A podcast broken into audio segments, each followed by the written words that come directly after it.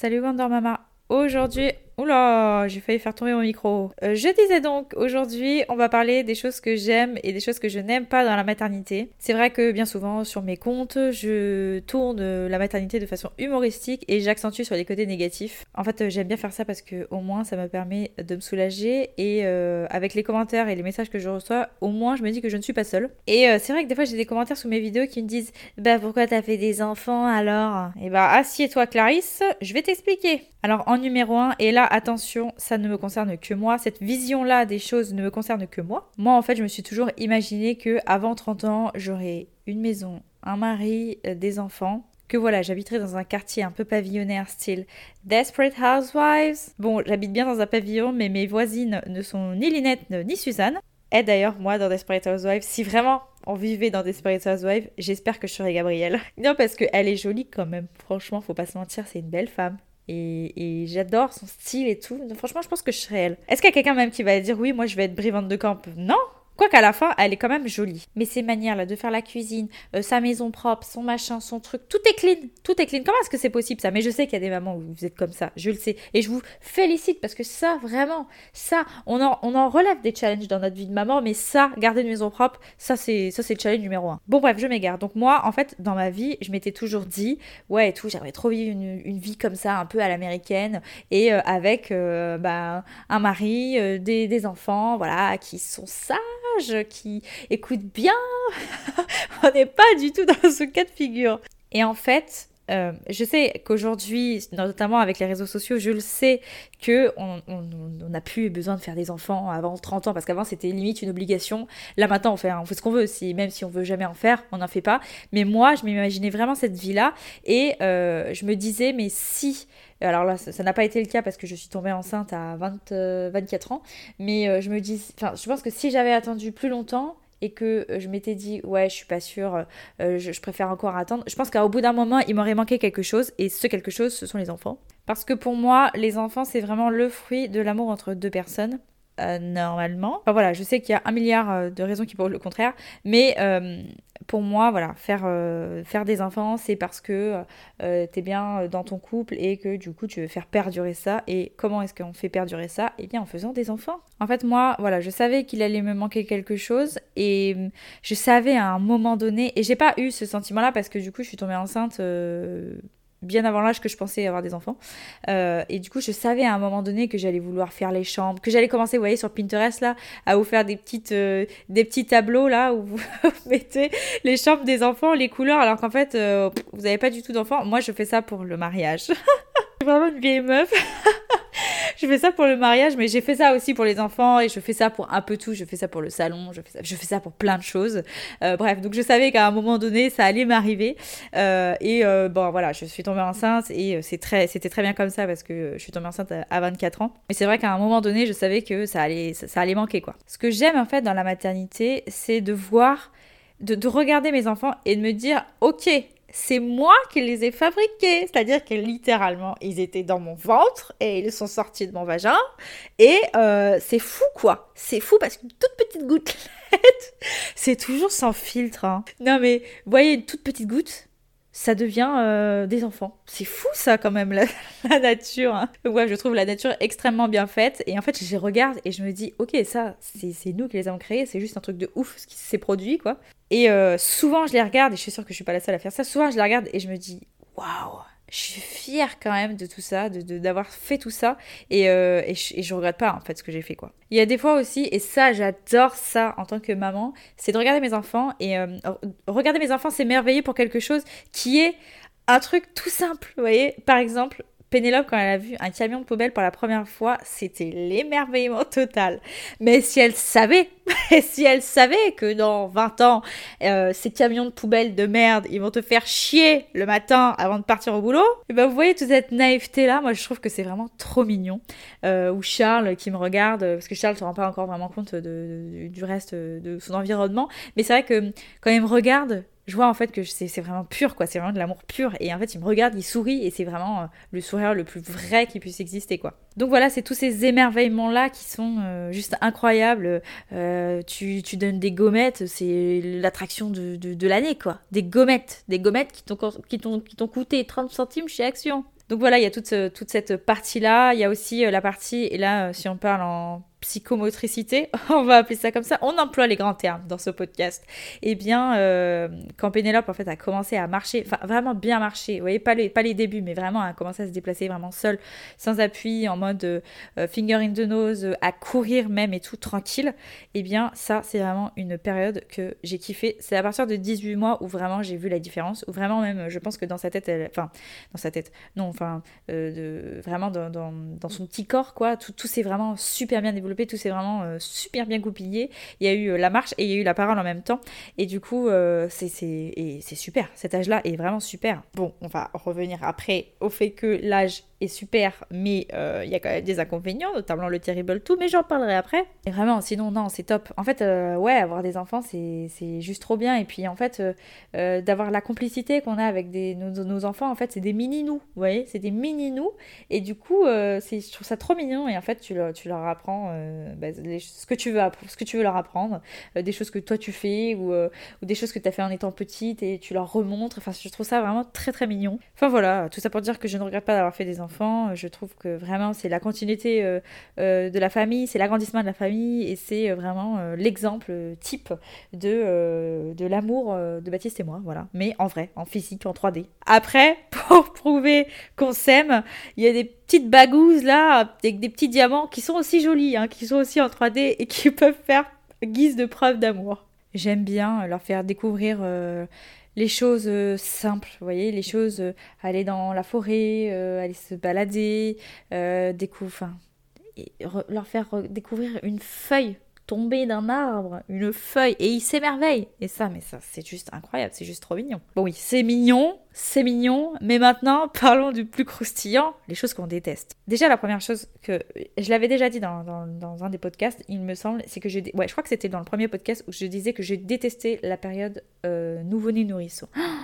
Et c'est une période que je déteste. Mais en fait, je vais même aller au-delà. Je déteste, enfin c'est pas, alors là, je, déteste un peu moins, mais le mot est peut-être un peu fort, mais je n'aime pas, du moins, euh, la période en fait où ils ne savent pas marcher. Bon, voilà.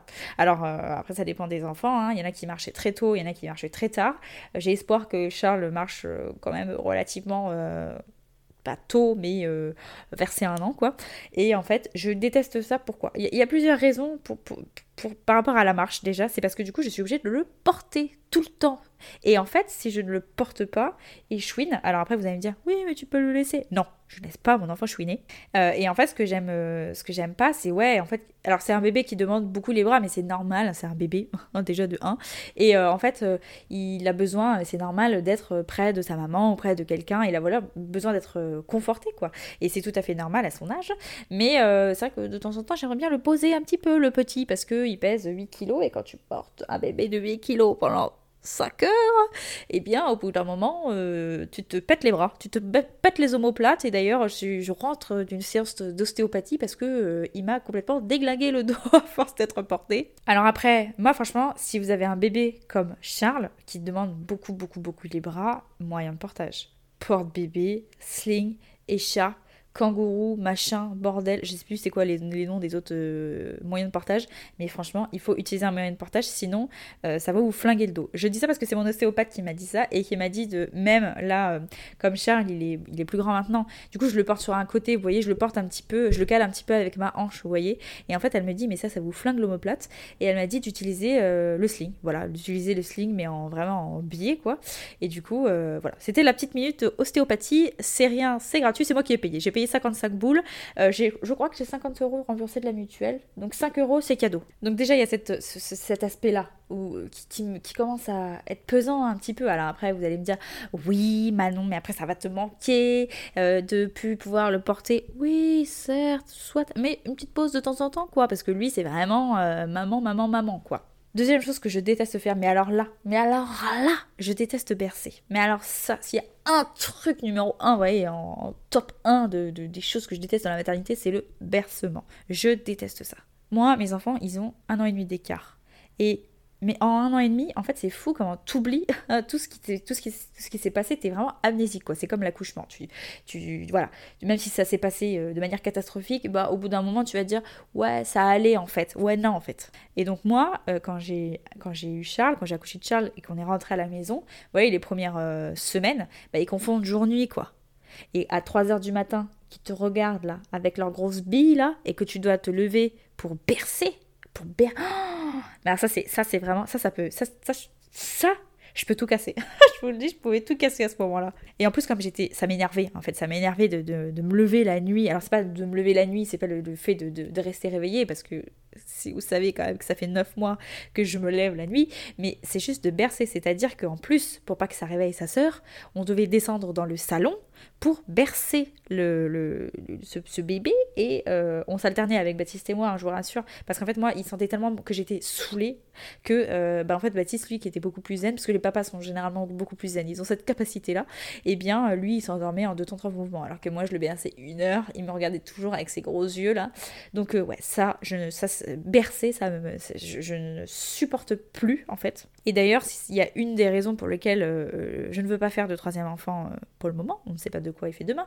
Mais pour le moment, voilà, on veut, on veut pas de troisième enfant, c'est parce que je sais que je vais devoir bercer la nuit pour, euh, pour les rendormir et pour les caler un petit peu sur ce rythme. Euh, ne confonds pas euh, le jour et la nuit, s'il te plaît. De même que, alors il n'y a pas que la nuit, hein, il y a aussi la journée où tu, en fait, tu dois les bercer pour les endormir. Mais ça, mais combien de kilomètres j'ai dû faire dans ma maison pour les, pour, les endormir? Mais les deux, hein. il n'y a, a, pas un pour rattraper l'autre. Hein.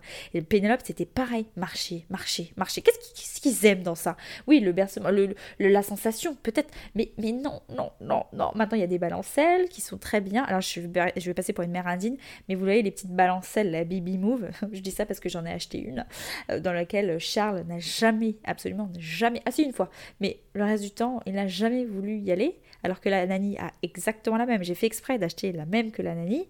Lui, au tout début, il s'endormait dedans chez la Nani, elle m'envoyait des vidéos et tout, il tapait son meilleur sommeil, et chez moi, il ne voulait pas de cette fucking balancelle. Après, vous allez me dire, oui, mais du coup, euh, euh, c'est pas pareil que les bras de sa maman. Oui, ça c'est sûr. Ça, c'est sûr. Mais moi, bercer, ça me. je l'ai, bah, je l'ai fait, hein, parce qu'il faut le faire, parce qu'on est maman, et que, en tant que maman, il y a plein de choses euh, qu'on fait qu'on n'a pas le choix, quoi. Mais, mais, mais bon, je l'ai fait, mais vraiment, c'était pas du tout kiffance. Mais alors, pas du tout. Et alors, ceux qui disent, oui, ça va vous manquer. Non, non, non, et non. Euh, le bercement, non, ça ne va pas manquer. D'ailleurs, euh, vous me demandez euh, souvent, oui et tout, mais comment est-ce que fait Charles pour s'endormir de façon autonome? Parce que le petit ne fait pas ses nuits, mais il sait s'endormir quand même de façon autonome, le soir du moins, et pendant les siestes. Et en fait, rapidement, moi j'ai mis des... Bon, j'étais déjà en contact avec ma coach en sommeil qui en fait est plus qu'une coach en sommeil, maintenant c'est une, copine. Mais euh, du coup, elle m'avait déjà, donné des petits tips à l'époque, mais en fait, euh, on a essayé de tout bien mettre en place la journée, parce qu'il y a ça aussi, en fait, il faut bien mettre en place les choses de la journée pour que la nuit ça se passe bien, tout est lié. Et en fait, euh, on avait mis voilà, des, petites choses en place pour qu'il arrive en fait à s'endormir de façon autonome. Et, et aujourd'hui, voilà où nous en sommes. Plus besoin de le verser, alors il y a encore besoin de le porter. voilà, mais euh, petit à petit, on, y arrive, on y arrive. Mais c'est bien sûr le temps que qui marche. Et puis après, euh, quand il euh, marchera, il jouera tranquillement avec Pénélope. Ils nous foutront la paix, papa et maman dans le canapé. Et puis les enfants, jouez s'il vous plaît. Allez jouer un peu plus loin s'il vous plaît. Ensuite, je, passe vraiment pour une mère indigne. Je sais qu'il y en a qui vont dire, oh, elle abuse quand même. Oui, je ne m'en cache pas, j'abuse. Ensuite, c'est ce que j'aime pas en tant que maman, c'est gérer les crises. Mais alors ça... Mais qui... Attendez, venez, on se pose deux minutes. Parce qu'il y a des personnes qui appellent le mot... Enfin, qui appellent des crises des tempêtes émotionnelles. Alors ça, mesdames, chapeau, parce qu'en fait, c'est un joli nom maquillé pour dire euh, crise, en fait. Euh, c'est bien, hein, c'est cool, mais c'est une crise. Après, chacun son vocabulaire. Mais c'est une crise, hein, ça reste une crise. Eh bien, dans ces crises et dans ces tempêtes émotionnelles, comment arrivez-vous à gérer? Parce que moi, je vous jure que j'ai envie de tout casser. J'ai envie de tout casser. Alors ça dépend, hein, bien sûr, le sujet. Mais euh, par exemple, si c'est euh, parce que euh, j'ai découvert le yaourt de Pénélope et qu'elle voulait le faire, ou... ah, en ce moment, c'est ça. Elle me demande de faire un truc. Et puis après, par exemple, voilà, non, c'est ça. Elle, me demande, elle veut pas aller faire le bain. Vous voyez, elle veut pas aller faire le bain. ça, c'est un, un truc classique. Hein. Non, je veux pas aller faire le bain, je veux pas aller faire le bain. Une fois qu'ils sont dedans, ils veulent plus en sortir. Eh bien, euh, ça, euh, il y a des fois, ça, c'est quotidien, c'est tous les soirs. Hein. Il n'y a pas euh, un soir où, où, elle ne me fait pas le coup, mais il y a des fois où vraiment, elle, elle, je sais pas pourquoi, elle, elle, fait des crises et en fait, elle, me, elle va me dire, elle, fait, elle va faire une crise pour sortir du bain. Et une fois que j'ai sorti, elle va hurler parce que je l'ai sorti du bain. Il va falloir, que, va falloir me dire vraiment avec des mots, ma petite, ce que tu veux parce que là, je comprends pas. Et en fait, pendant ces crises, je me sens tellement dépassée et je me dis, mais comment est-ce que les autres mamans, elles font pour gérer, quoi. Alors je sais que il y a l'éducation bienveillante, où je vois des vidéos où les mamans essaient bien sûr de calmer, de mettre des mots sur leurs émotions euh, et, euh, et euh, d'apaiser un petit peu la chose. Alors c'est ce que j'essaye aussi de faire, hein. mais quand l'enfant hurle pendant 10 minutes, s'il vous plaît, arrête de crier, s'il te plaît, arrête de crier. Moi je trouve ça genre hyper difficile à gérer les crises. et après il y a le, Alors ça s'englobe aussi dans le Terrible 2, mais le Terrible 2 quand il vous teste, et pardon, ah là là, venez, on se pose aussi. Le Terrible 2, euh, comment vous dire? Alors il y a des gens qui n'aiment pas euh, parler de Terrible 2, mais si. si, le Terrible 2. Alors je crois que c'est pas chez tous les enfants, mais enfin c'est quand même une majorité des enfants qui, vivent ça.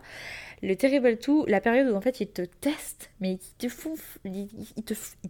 tu t'es fou, tu deviens fou avec ce Terrible 2. Moi, euh, Pénélope, ça m'arrive, elle me regarde. Je lui dis, tu, viens, viens mettre ton manteau. Elle me regarde avec un sourire, elle me dit non. Eh, je vous jure, quand elle fait ça, j'ai envie de rire. Et, il y a des fois, elle fait. parce que c'est intelligent, hein, c'est bien pensé. Hein, il y a des fois, je rigole carrément. Mais il y a des fois, je rigole, je fais pas exprès. Et du coup, elle capte. Donc là, à partir du moment où l'enfant a fait une bêtise, que vous rigolez et qui capte que vous avez rigolé, c'est foutu. Mais il y a des fois, je suis sûre qu'il y a des mamans qui font ça.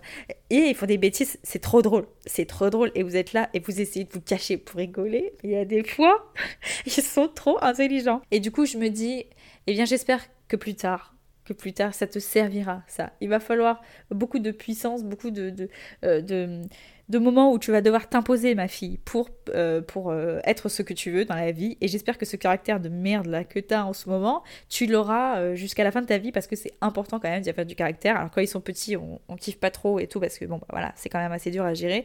Mais c'est vrai que plus tard, on va leur demander tout l'inverse, quoi. On, va leur demander de s'assagir et voilà. Après, voilà, ce sont des enfants, ce sont des êtres humains.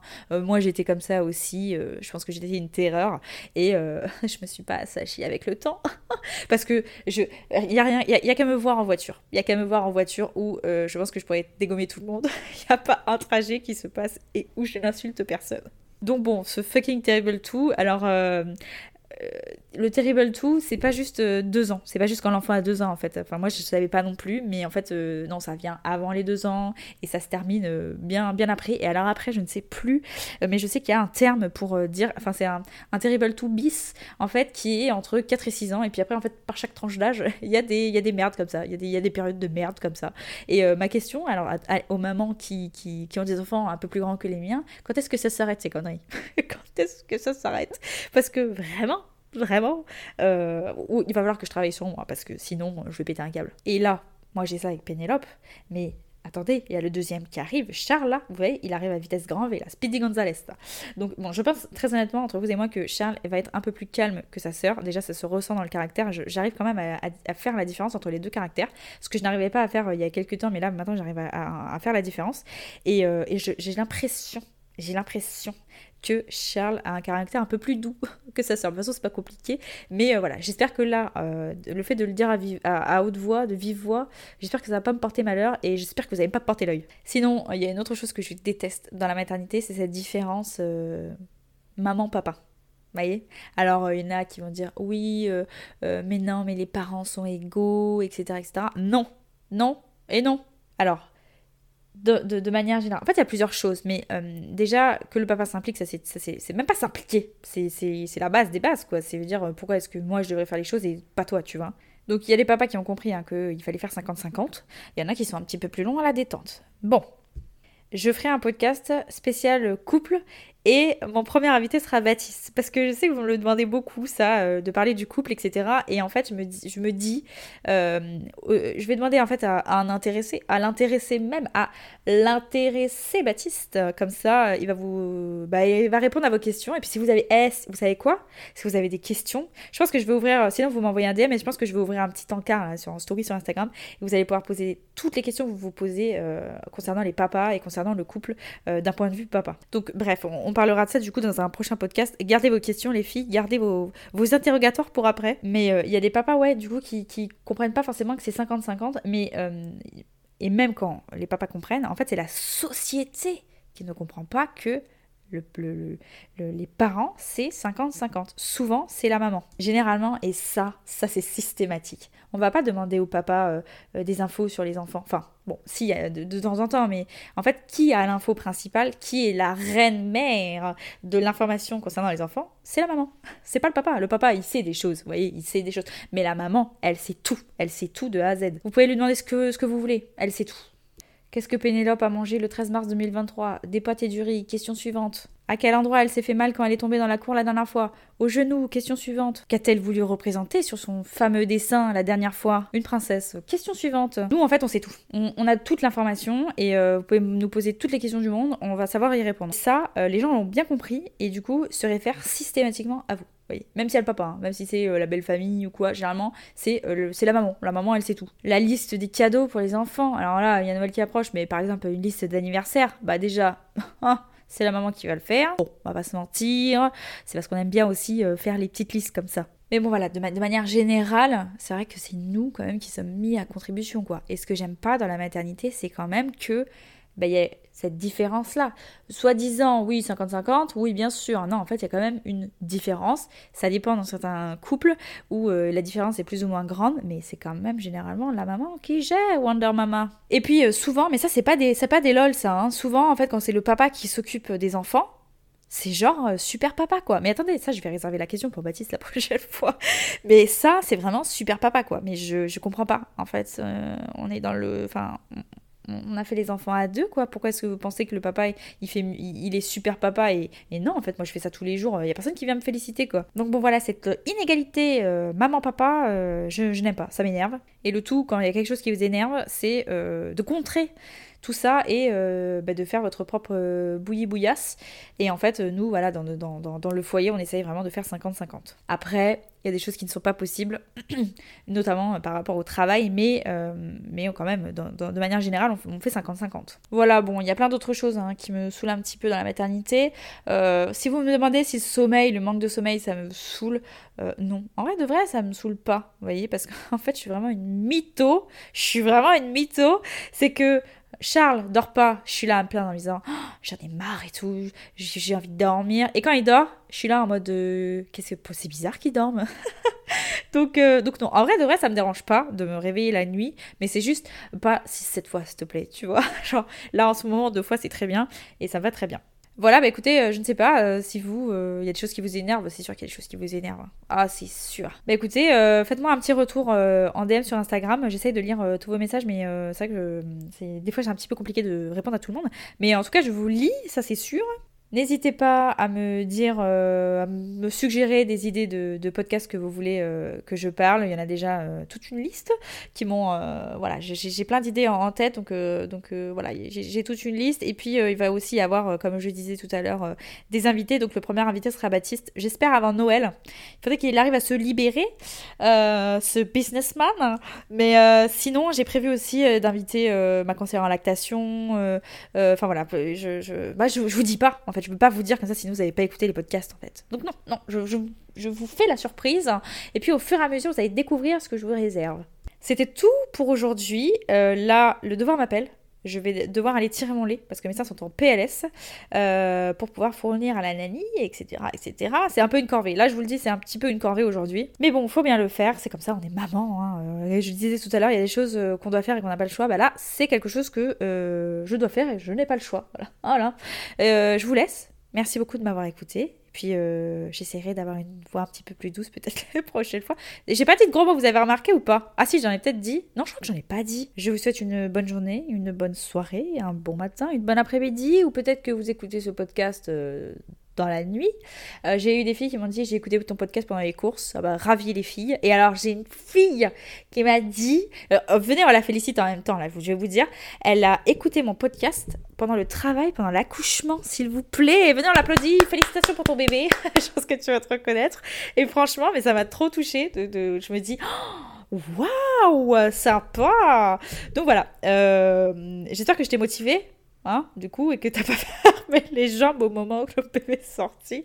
Parce que c'est vrai que souvent, euh, ça peut démotiver ce que je dis. Hein. Bon, écoutez, je vous laisse. Merci beaucoup de m'avoir écouté. Et puis, à la prochaine. Bisous